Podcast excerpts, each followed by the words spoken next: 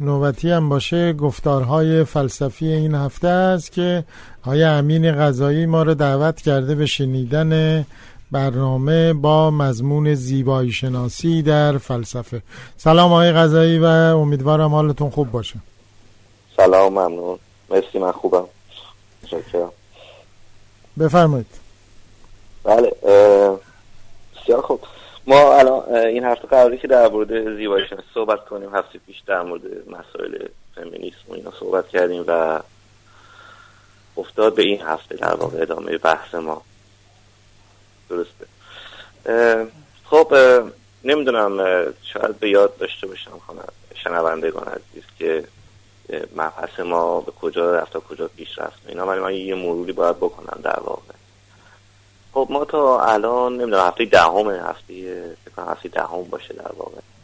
ما یه سری مباحث رو مطرح کردیم مرور کردیم و اول از همه فلسفه شروع کردیم به مسابقه اراده دانستن حقیقت و متوجه شدیم که باید با اصول اقلانی در واقع تفکر کرد و اصول اقلانی هم دوتا بودن یعنی پایه و اساسش در واقع.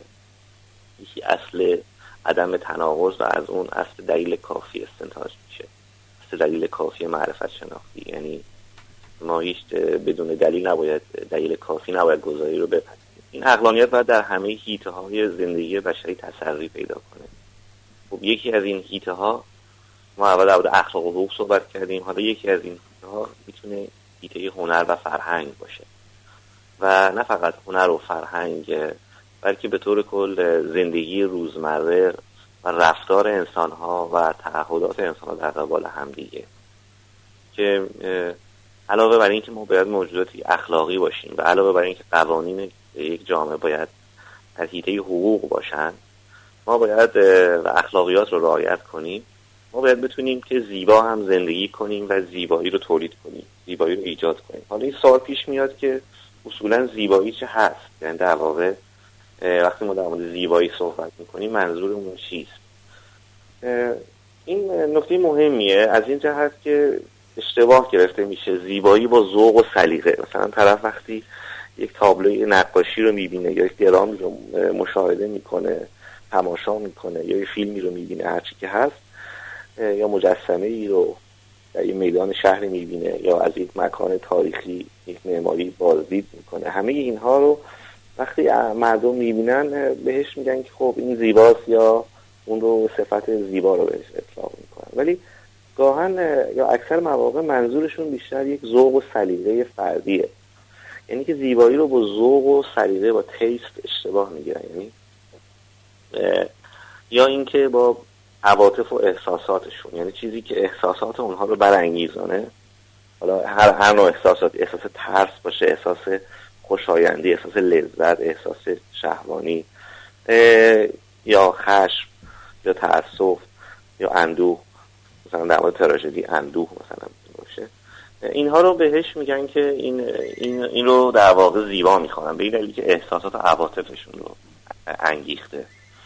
ولی واقعیت اینه که این امر عقلانی نیست. یعنی که اگه ما اینجوری زیبایی رو تعریف کنیم زیبایی و مبنای اینکه آنچه که احساسات ما رو تحریک می‌کنه یا عواطف ما رو تحریک می‌کنه. اینجا ما با زیبایی به مسابه امر معقول امری که قابل سنجش و قابل بررسی یا قابل نقل باشه رو در نخواهیم بود. چون اگه که زیبایی صرفا یک نوع ذوق و سلیقه باشه در این صورت دیگه قابل سنجش نخواهد بود. یعنی قابل ارزیابی و قضاوت نخواهد بود. چون کسی نمی‌تونه بگه که مثلا خب عواطف من این مثلا مهمتره یا اینکه چون عواطف من رو برانگیخته پس این زیباست ولی حالا مهم نیست دیگران مثلا چه احساس و واکنش نسبت به این قضیه انجام دادن. و هر کسی بر اساس عواطف خودش قضاوت می‌کنه و این چنین قضاوتی معقول نیست چون بالاخره ممکنه یک چیزی شما رو اندوفین کنه منو خیر یا شما رو خوشحال و شادمان کنه منو خیر شما رو مثلا فردی رو تحریک کنه به لحاظ جنسی مثلا اروتیسیزم و یک کسی دیگه نه خیر. و یا مثلا ممکنه کی می‌تونه بگه که مثلا یک نوجوان ممکن از یک یک کتاب مثلا فرزن کودکان بیشتر از من از یک تراژدی مثلا شکسپیر لذت ببرم. و آیا مثلا آیا این میزان لذت یا میزان تحریک یا میزان برانگیختن عواطف اگه ملاک باشه در نتیجه بگیریم که مثلا ممکنه بیمایه ترین آثار هنری بهتر از جذابتر یا زیباتر از مثلا بزرگترین آثار هنری علمداد بشه بنابراین ما معیار و ملاک رو از دست میدیم. علل اصول چیزی به نام هنر قضاوت هنری نقد ادبی نقد هنری دیگه وجود نخواهد داشت. و بنابراین با تعریف زیبایی به مسابقه یک چیز یک موضوع عواطف یا موضوع سلیقه ما در واقع خود هیته هنر خود هیته زیبایی رو از دست میدیم و تبدیل میشه به یه امر شخصی. این اتفاقی که در واقع افتاده یعنی اینکه ما الان وقتی شما از مردم از مردم در زندگی روزمره از اطرافیان خودتون سوال کنید غالبا به همین تصور از زیبایی بسنده می‌کنه یعنی یک ذوق و سلیقه. ولی ما می‌دونیم که بر اساس فلسفه باید اقلانیت رو وارد هیته های اجتماعی بکنیم. همونجوری که ما اقلانیت رو وارد قوانین می‌کنیم یعنی بر اساس اراده حاکم نباید قوانین تعیین میشه و همین ترتیب بر اساس ذوق سلیقه هم نباید زیبایی تعیین این فکر کنم این تا اینجا این چیزی بود که من دو هفته پیش عرض کردم. یعنی که زیبایی رو به مسابه یک امر عقلانی ببینیم. و در پاسخ به این مسئله در مقابل اینکه برانگیختن عواطف یا احساسات من با استفاده از در واقع نظریات فلسفی فلسفی در واقع قرن 18 هم که مباحثی رو مطرح کردن در مورد زیبایی شناسی و جدی بود این مباحث خصوصا از سوی نوکلاسیسیست ها در واقع. و آرا فیلسوفان منظور بیشتر نه خود هنرمندان. اینکه زیبایی رو هارمونی تعریف کنیم یعنی با تعریف زیبایی به صورت به عنوان هارمونی به مسابه هارمونی ما یک در واقع اقلانیتی رو وارد مقوله زیبایی می‌کنیم. یعنی یک مفهوم زیبایی تبدیل میشه یک مفهوم اقلانی قابل سنجش قابل بررسی. یعنی هرچی که هارمونیک تر باشه زیباتره. این به این ترتیب ما می‌تونیم بسنجیم که چه چیزی زیباست و چه چیزی زشته و دیگه این تبدیل میگه ذوق و سلیقه شخصی نیست. اینجوری یعنی قابل اثبات. نمیشه گفت خب بنا به این دلایل بنا به تحلیلی که من دارم ارائه میدم این دلایل. این دلایل این این فیلم این اثر هنری این درام این مجسمه زیباست یا زشته. یا الان فقط بحث قضاوت هنری هم نیست.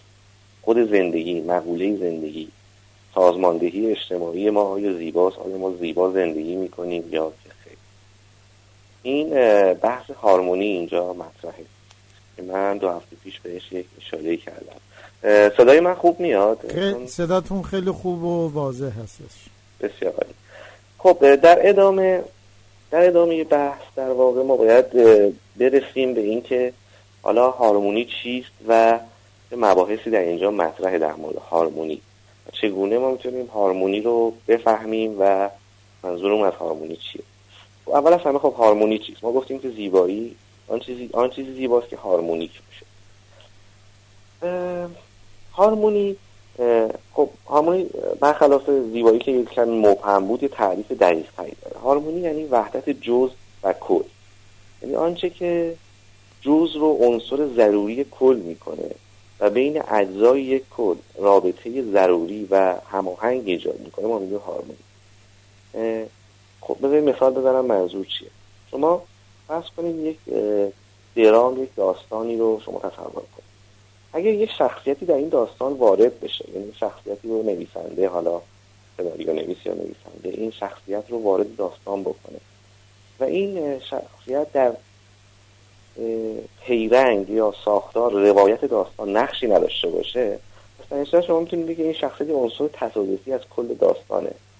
و اگر حتی نبود هم حتی معرفی هم نمی‌شد تأثیری در داستان ایجاد نمی‌کرد. هیچ نکته ای رو هیچ نوع در واقع تأثیری که در داستان و درام و کلیت ساختار اثر هنری باشه ایجاد نمی‌کنه این شخصیت.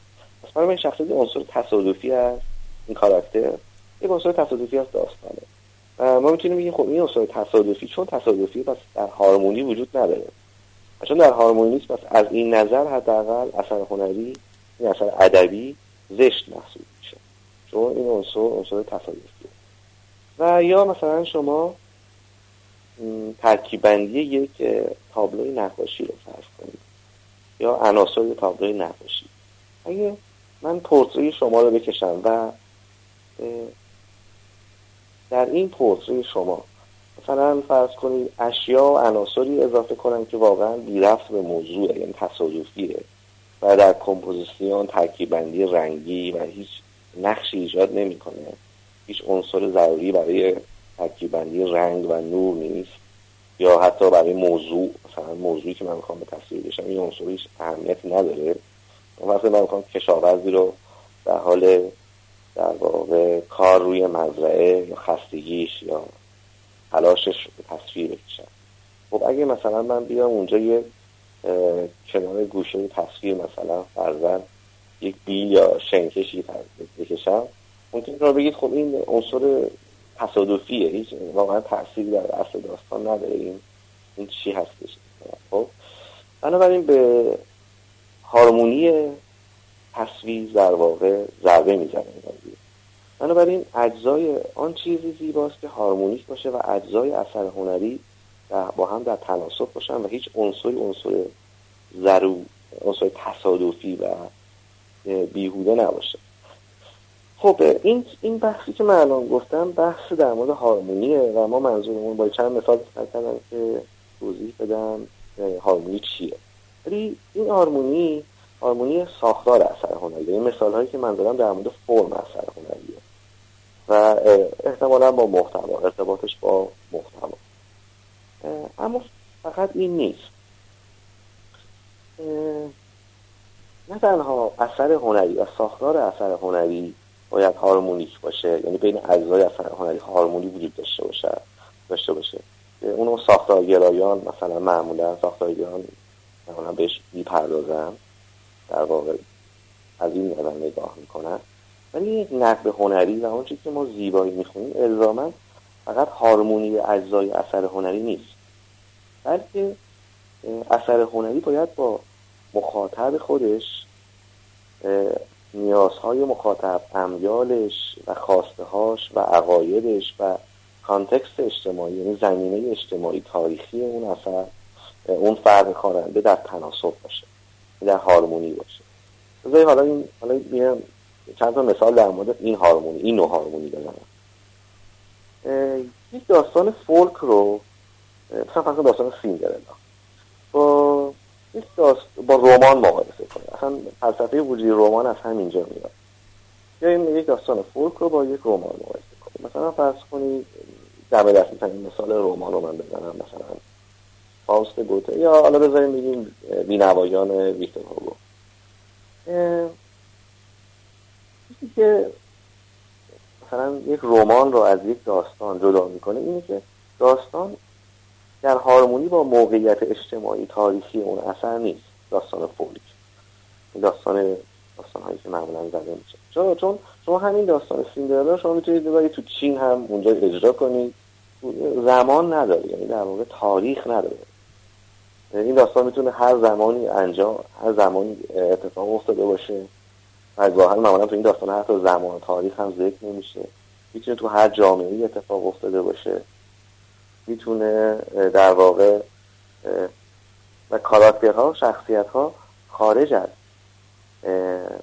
خارج از خود داستان و نقشی که در داستان ایفا می‌کنن ماهیت تاریخی ندارن. یعنی یک کاراکتر تاریخی نیستن یک تیپ, تیپ نیستن. ولی در رمان زمینه اجتماعی تاریخی افراد و شخصیت ها و داستانی که رخ میده وجود داره مشخصه. یعنی رمان در یک زمانی در یک زمان تاریخی مشخص رخ میده.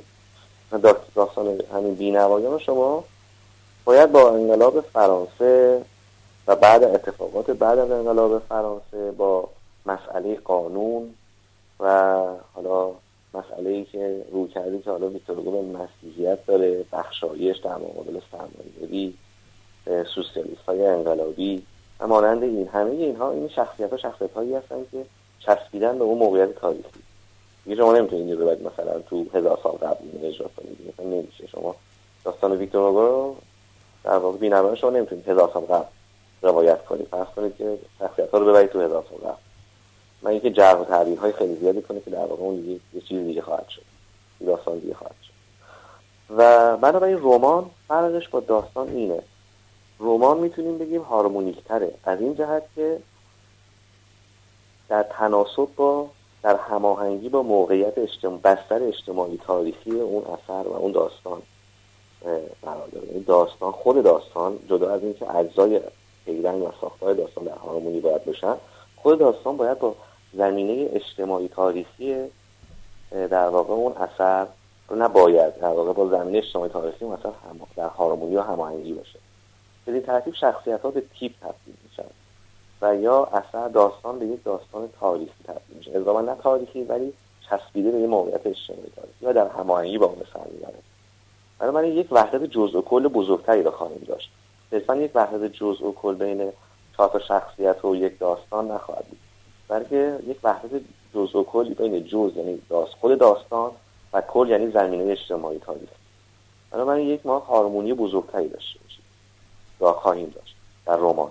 هرچه هارمونی بزرگتری داشته باشیم اون اصلا زیباتره. یعنی ما زیبایی بیشتری رو ایجاد کرد جزء کوچکترین جزء ما در, هم در هارمونی و هماهنگی با یک کل بزرگتری وجود داره. نه فقط, خود داستان. و نه فقط هارمونی بین اجزا شخصیت های داستان و خود داستان بلکه هارمونی بین خود داستان یعنی به عنوان روایت شخصی با کل و بستر زمینه اجتماعی تاریخی که اون داستان اون روایت در واقع در اونجا رخ برای ما یه هارمونی بزرگتری این دیدگاه بسیار مهمه. یعنی ما در تحلیل آثار هنری نباید صرفا به ذوق و سلیقه یا اون احساسات و برداشت های شخصی خودمون رجوع کنیم. باید میام نگاه کنیم تحلیل کنیم ببینیم یک ادبیات یا آثار هنری چه هارمونی رو ایجاد می‌کنن. یک اثر هنری ممکنه در یک زمینه اجتماعی زشت باشه و در یک زمینه اجتماعی زیبا باشه. یک مثالی بزنم. از کنید. من من یه مثال خیلی دم دستی ساده می‌زنم. چرا مثلا زیبایی و موقعیت و تناسب یک عمل می‌تونه با کانتکس و بسترش بست و چسبیده باشه؟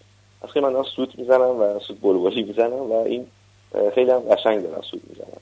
شما می‌تونید بگید خیلی قشنگ داره سوت می‌زنه زیباست خالش ولی فرض کنید از کنار رودخونه دارم من میشه یکی داره غرق میشه من همچنان دارم سوت می‌زنم. دیگه این امر زیبا خوانده نمیشه. بسترش مرتبطه. این در چه زمینه ای رخ میده. و ما هرچه هارمونی بزرگتری درست کنیم یعنی هرچه کوچکترین جز رو با بیشتر بزرگترین کل پیوند ایجاد کنیم ما یک در واقع یک ساختار زیبا و یک زیبایی تولید کردیم. حالا همین بحث رمان ادبیات رمان داستان فولک شد. یعنی که متوجه شدیم مثلا در واقع داستان رمان زیباتر از داستان فولک هارمونی بزرگتری ایجاد بیایم بپردازیم مثلا به فیلم ها و سینما. سینما هم به این ترتیب سینما باید بتونه که در واقع کانتکس و بستر تاریخ اجتماعیش رو بازنمایی کنه. بسیاری از فیلم هایی که ما مشاهده می‌کنیم از انجام هم ناتوان هستن. در واقع شخصیت ها برای مثال تیپ نیستن. مثلا یک نماینده یک کل یک, یک تیپ مثلا یک نماینده یک نوع قشری از جامعه یا طبقی از جامعه نیستن. ما فرض کنید فیلم های جنایی پلیسی رو مثال بزنیم این یک ژانر خوب در حال ژانر کرایم. وقتی به ژانر کرایم نگاه می‌کنید می‌بینید که واقعا این داستان در هارمونی هارمونی بسیار قوی تولید نمی‌کنه. یعنی یک کاراگاهی هست یک حالا هر کسی پلیسی هست که به دنبال یافتن حل یک معمای پلیسی و یافتن قاتل و کشف این معما. می‌بینید که هارمونی بین این داستان این داستان می‌تونه در هر موقعیتی حتی رخ بده. هارمونی بین این داستان و یک کل بزرگتر زمینه بزرگتر ایجاد نمی‌کنه. با البته نه همیشه ولی اکثر مواقع معمولا این ژان اینجوریه. و شخصیت ها در واقع از بستر تاریخ اجتماعی و مسائل اجتماعی مشکلات و موزلات اجتماعی جدا شدن. و صرفا همه موزلات اجتماعی صرفا تبدیل شده به انگیزه هایی برای جنایت یا برای حفظ خود فرد. و می‌بینید که داستان های مثلا ژانر وحشت رو شما نگاه کنید. یا ژانر پلیسی. یا ژانر کرایم که من مثال بدم می‌بینیم که این اتفاق نمیفته یعنی سینما هم داره سینمای هالیوودی اگه شما نگاه کنید می‌بینید که داستان فولک در این مثال من نزدیکتره. و هارمونی بزرگی ایجاد نمی‌کنه. صرفا دنبال تحریک عواطف و احساسات بیننده است با استفاده از وحشت اندوه یا خشم یا خشونت و مسائلی مانند این. و می‌بینیم که اون که داستان رو پیش می‌بره صرفا سرمایه گذاری یا اتکار روی عواطف و عواطف بیننده و نه خود زیبایی و اقلانیتی که در زیبایی می‌تونه یعنی هارمونی وجود داشته باشه. خیلی خب این بحث در واقع میشه گفت زیبایی شناسی قرن 18 همه که زیبایی رو در هارمونی بیابیم و بیا نگاه کنیم با استفاده از اینکه هارمون چه چیزی هارمونیکه و چقدر هارمونیکه در مورد اون قضاوت کنیم و این نکته بسیار مهمیه چون در واقع ما که این همه قضاوت های ادبی و هنری که میشه آری از این تحلیل های تحلیل در هارمونیه. و خیلی مهم هم هست که ما وقتی در مورد هارمونی صحبت می‌کنیم صرفا هارمونی اجزای اثر هنری نباشه بلکه هارمونی اون خود اثر هنری با کل و بستر تاریخ اجتماعی باشه و نسبت به بستر تاریخ اجتماعیش بی تفاوت نباشه. اونچه که معمولا در مورد هنر متعهد یا هنر برای هنر صحبت می‌کنن به نظر من یه مقوله کاملا بی ربطه. یعنی این تفاوت بین هنر برای هنر یا هنر برای هنر و متعهد باشه به مثلا فرزن نیازهای اجتماعی نیازهای مردم دقدقه های مردم یا اینکه نباشه. صرفا هنر فقط می‌خواد زیبایی رو تولید کنه. این مسئله بی رفته چون وقتی به خود زیبایی صحبت می‌کنیم علل معلومه که اگه هنر, هنر اثر هنری بتونه بستر اجتماعیش رو منعکس کنه مثل یک آینه کوچیکی کل جامعه جهان اطراف خودش رو منعکس کنه این هارمونی بزرگتر ایجاد کرده و زیباتره. بنابراین بحث تعهد نیست. یعنی صحبت از تعهد نیست. صحبت از ایدئولوژیک بودن یا اینکه بخوایم مثلا فرزن یه هنرمندی داشته باشیم که سیاسی باشه سیاسی بودن ایدئولوژیک بودن یا انعکاس شرایط سیاسی و مشکلات و دغدغه های مردم و در خدمت طبقه کارگر بودن و فقرا بودن و اینا نیست. بحث تعهد نیست بحث یک ایجاد یک هارمونی بزرگتره. هم یک اثر هنری که یک برهی از تاریخ کاراکترهای تاریخی شخصیت ها تیپ های تاریخی طبقات نیروهای اجتماعی رو منعکس می‌کنه نه به خاطر تعهدش. اون نیروها بلکه به خاطر انعکاسش به خاطر ایجاد هارمونی بزرگترش زیباتره.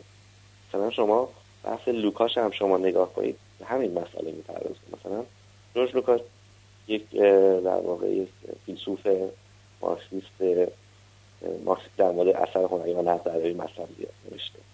خب یکی از نکات جالب بحث لوکاش اینه که واقعا لوکاش کسی رو داره ستایش می‌کنه به نام بالزاک بالزاک در اینجا یک novelist یک رمان می و اتفاقا به لحاظ سیاسی هم محافظه کاره. ولی لوکاش استدلال می‌کنه که نکته این نیست که تعهد این فرد تعهدی داره یا نداره. نکته اینه که تونسته یک هارمونی بزرگتری رمان ایجاد کنه که شخصیتاش تیپ باشن و اون نیروهای اجتماعی تونسته و تضادها و چالش هایی که نیروهای اجتماعی در اون برهه تاریخی با هم داشتن اون چالش ها پویایی ها دینامیسم و همه تونسته در رمان و یک روایت شخصی منعکس کنه. و از این نظر زیباتر هارمونیکتر و به رمان واقعی رمان تاریخی اجتماعی واقعی نزدیکتره.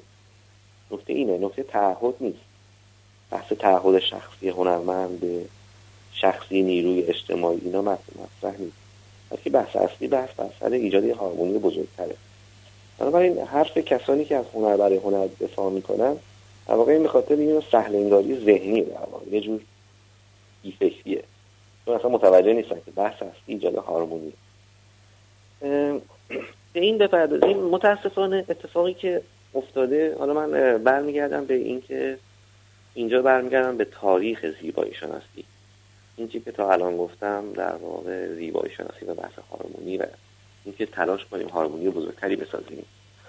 و و البته نه فقط آثار هنری بلکه بتونیم زیبا زندگی کنیم. جامعه که مثلا توش بی خانمان هست گدا و فقیر هست و خیابانی.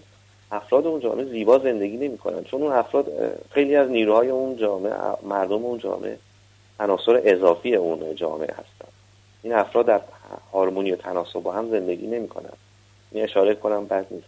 مثلا سیستم سرمایه‌داری نظام سرمایه‌داری که ما توش زندگی می‌کنیم علاوه بر اینکه استثمارگره و حقوق انسانها رو رعایت نمی‌کنه یک نظام زیبا هم محسوب نمیشه.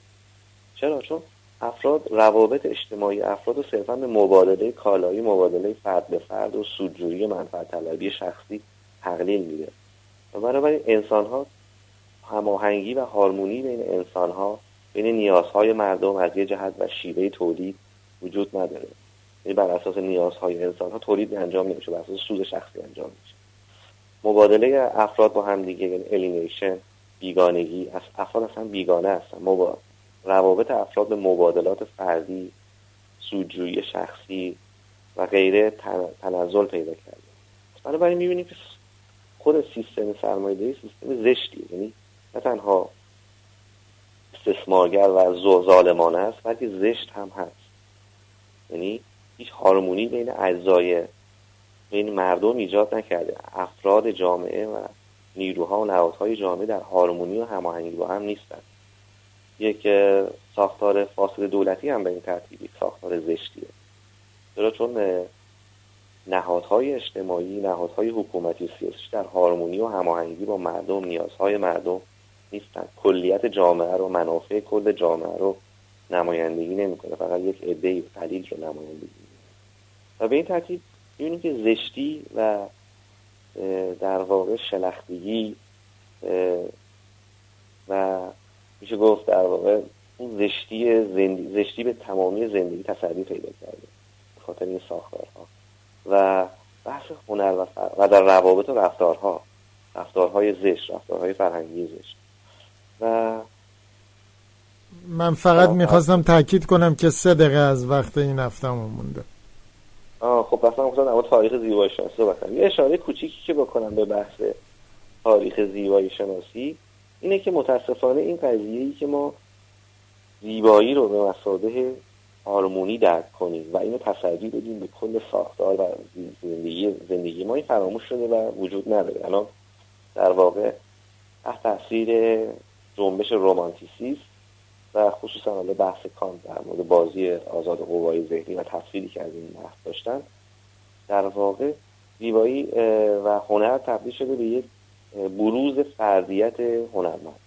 یعنی بروز آزادی هنرمند و احساسات و عواطفش یعنی هنر مکانی شده برای تجلی اینکه فرد خارج از ساختارهای اجتماعی و نقش اجتماعیش اون فردیت خودش امیال خودش نیازهای خودش آزادی خودش عقاید خودش رو بروز بده و این بحث هنر به مسابه آزادی که یک بحثی که رومانتیک ها در واقع باز کردن بهش دامن زدن خب این بحثیه که مثلا شیلر فرزن شیلر یکی از اینا.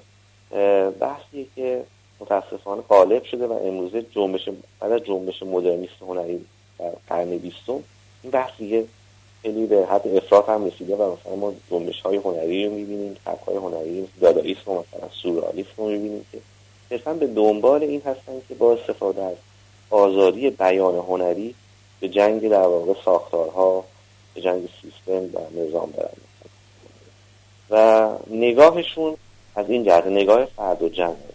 اثر هنری یا زیبایی به مسابه چی؟ به مسابه یک فرصت یا دریچه این نگاه میشه که فرد بتونه منحیات درونی خواسته های درونیش و فردیت درونیش رو در واقع منعکس کنه و تجلی بده این البته بحث خب ضعیفی نیست. در واقع اینم یه نکته ای اینم از این جهت هم میشه مثلا نگاه. ولی بله. اصل قضیه یعنی هارمونی فراموش شده متاسفانه در جدال بین در قرن 18 جدال بین نوکلاسیسیست ها و نظریات مثل ولف و کانت و لایبنیتس ببخش لایبنیتس و ولف و باومگارتن و مابقی و کانت از یک سو و جنبش رومانتیسیست در واقع دومی پیروز شده و متاسفانه این باعث شده که ما دیگه این بحثی که من الان کردم یعنی نگاه به هنر به مسائل هارمونی و زیبایی تولید زیبایی و هارمونی متاسفانه فراموش شده و به خاطر همین ما نقد هنری امروز نداریم. یعنی واقعیت اینه که در آکادمی صرفا تاریخ هنر تدریس میشه و منتقدین هنری هم صرفا یه سری توصیفات و صفات رو به اثر هنری نسبت میدن. بله. که این همه اسکار گرفته میشه اصلا ما نمی‌دونیم چرا حالا مثلا این فیلم بهتر از اون فیلم چرا اون هنر میشه بهتر از اون هنر میشه هماننده خیلی ممنون از شما آقای امین غذایی که این هفته ما با ما بودید. تا هفته دیگه که ادامه بحث خواهیم گرفت براتون آرزوی روزهای خوبی دارم. مرسی ممنون همچنین. روز بر شما خوش. روز شما خوش. هوا هوای بهار است. باده. باده نام به خنده خنده بنوشی جرعه جرعه شراب در این پیاله ندانم چه ریختی